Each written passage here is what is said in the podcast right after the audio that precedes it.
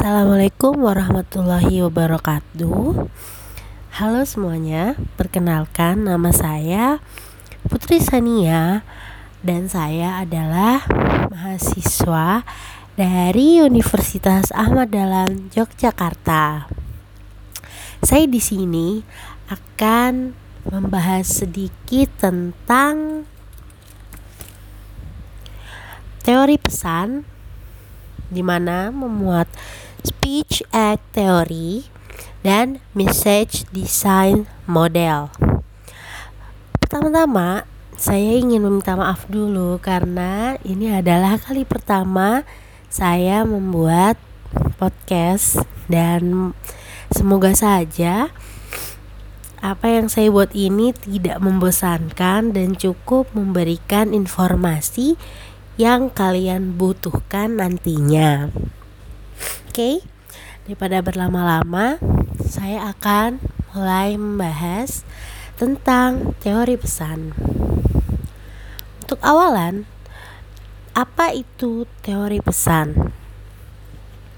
Teori pesan biasanya berfokus pada bagaimana produksi isi pesan, penyampaian pesan, dan pemaknaan terhadap isi pesan.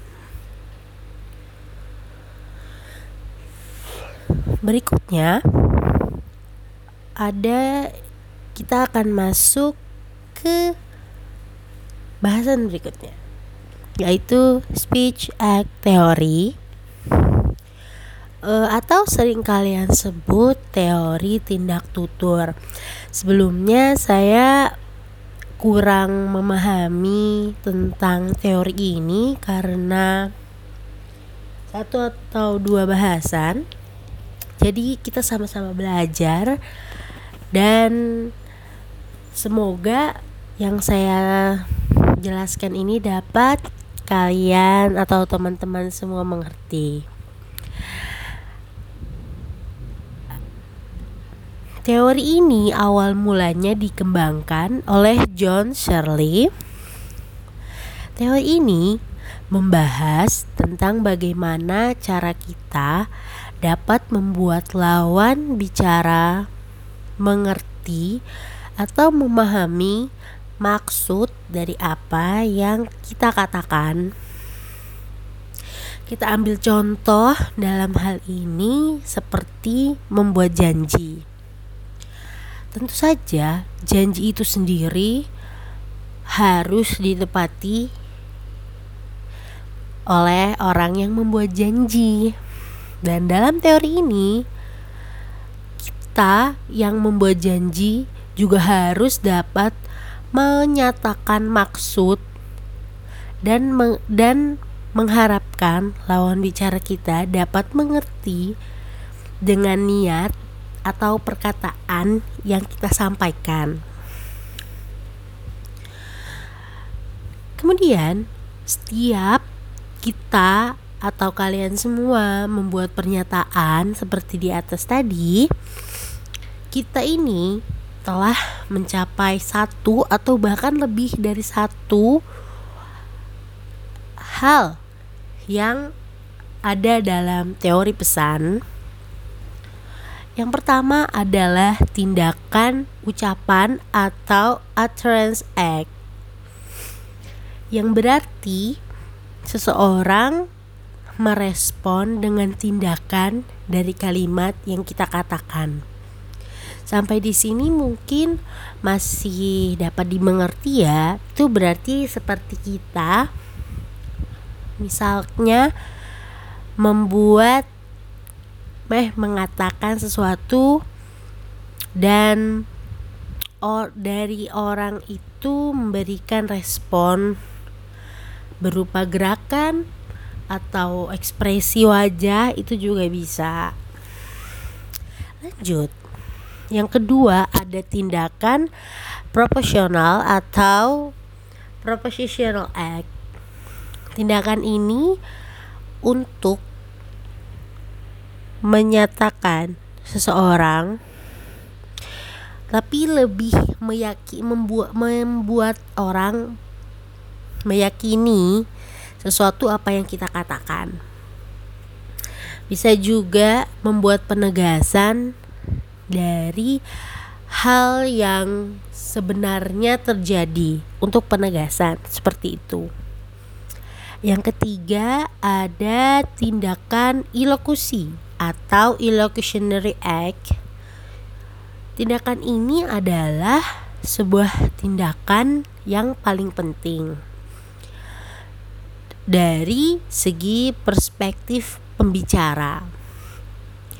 Perhatian utamanya adalah pendengar atau lawan bicara dapat memahami maksud dari pernyataan tersebut.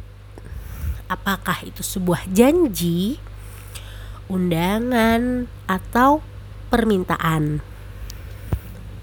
Yang terakhir atau yang keempat ada tindakan perlokusi atau perlocutionary act Tindakan ini adalah suatu tindakan di mana pembicara mengharapkan pendengar tidak hanya memahami niat namun juga menindaklanjutinya.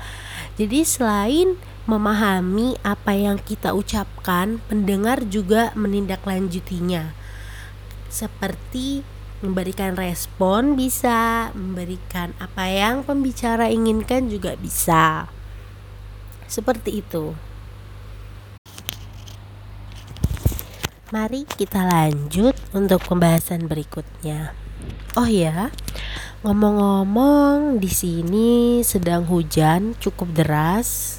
Semoga tidak terdengar suara hujannya karena mungkin akan sedikit atau mungkin banyak mengganggu. Tapi semoga di sana keadaan sedang cerah dan pastinya tidak mendung yang membuat suasana menjadi sedikit mellow. Oke. Okay? Lanjut untuk pembahasan berikutnya adalah message design model atau desain pesan ini adalah suatu perencanaan untuk menjadikan pesan dalam bentuk fisik atau sederhananya adalah pesan dalam bentuk fisik. Bisa saja berupa foto, video, maupun desain komputer lainnya. Komponen paling penting dari desain pesan ini adalah kata-kata yang akan digunakan untuk mengirim pesan, membuat pesan, menyampaikan pesan. Yang kedua, visual adalah tampilan menarik dari bentuknya. Oh ya, dan bentuknya tentu saja. Komponen ini dapat digunakan dengan berbagai cara yang unik untuk dapat menampilkan sebuah pesan yang apik atau indah namun sesuai dengan tujuan dari pesan yang kita sampaikan. Selain itu, ada juga beberapa prinsip yang harus diperhatikan saat membuat desain pesan.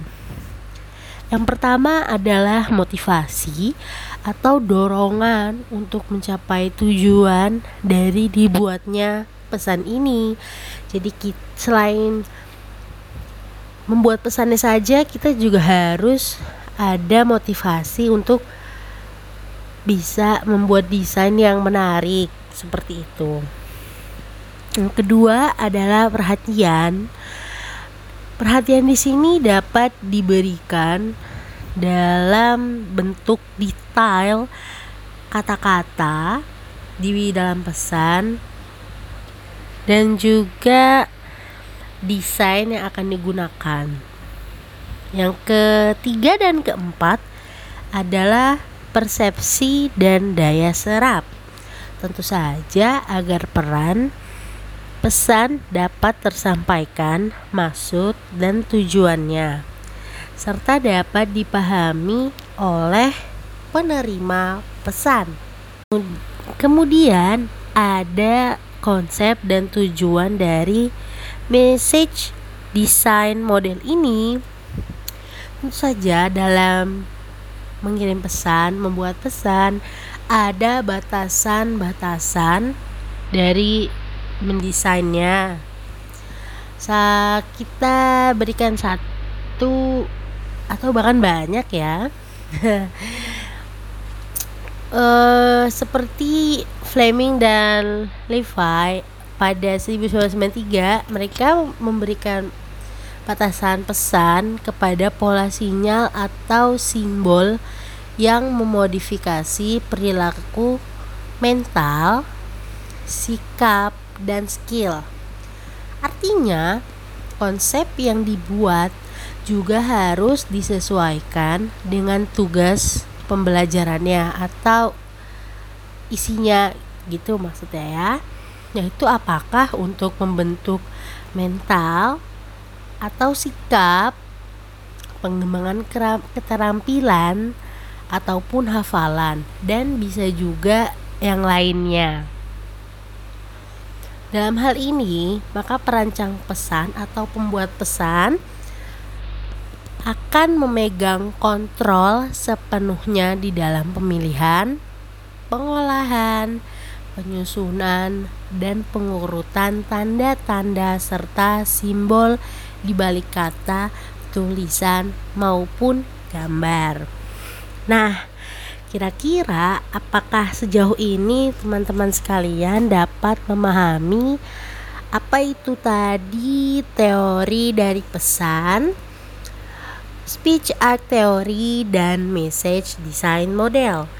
Nah, jika kalian masih kurang paham, mohon maaf karena seperti saya bilang di awal, ini adalah pertama kalinya saya membuat podcast dan berisi tentang materi yang cukup hmm, apa ya penyebutannya seperti uh, materi yang sebenarnya kurang saya kuasai juga dan niatnya ingin membuat teman-teman sekalian mengerti.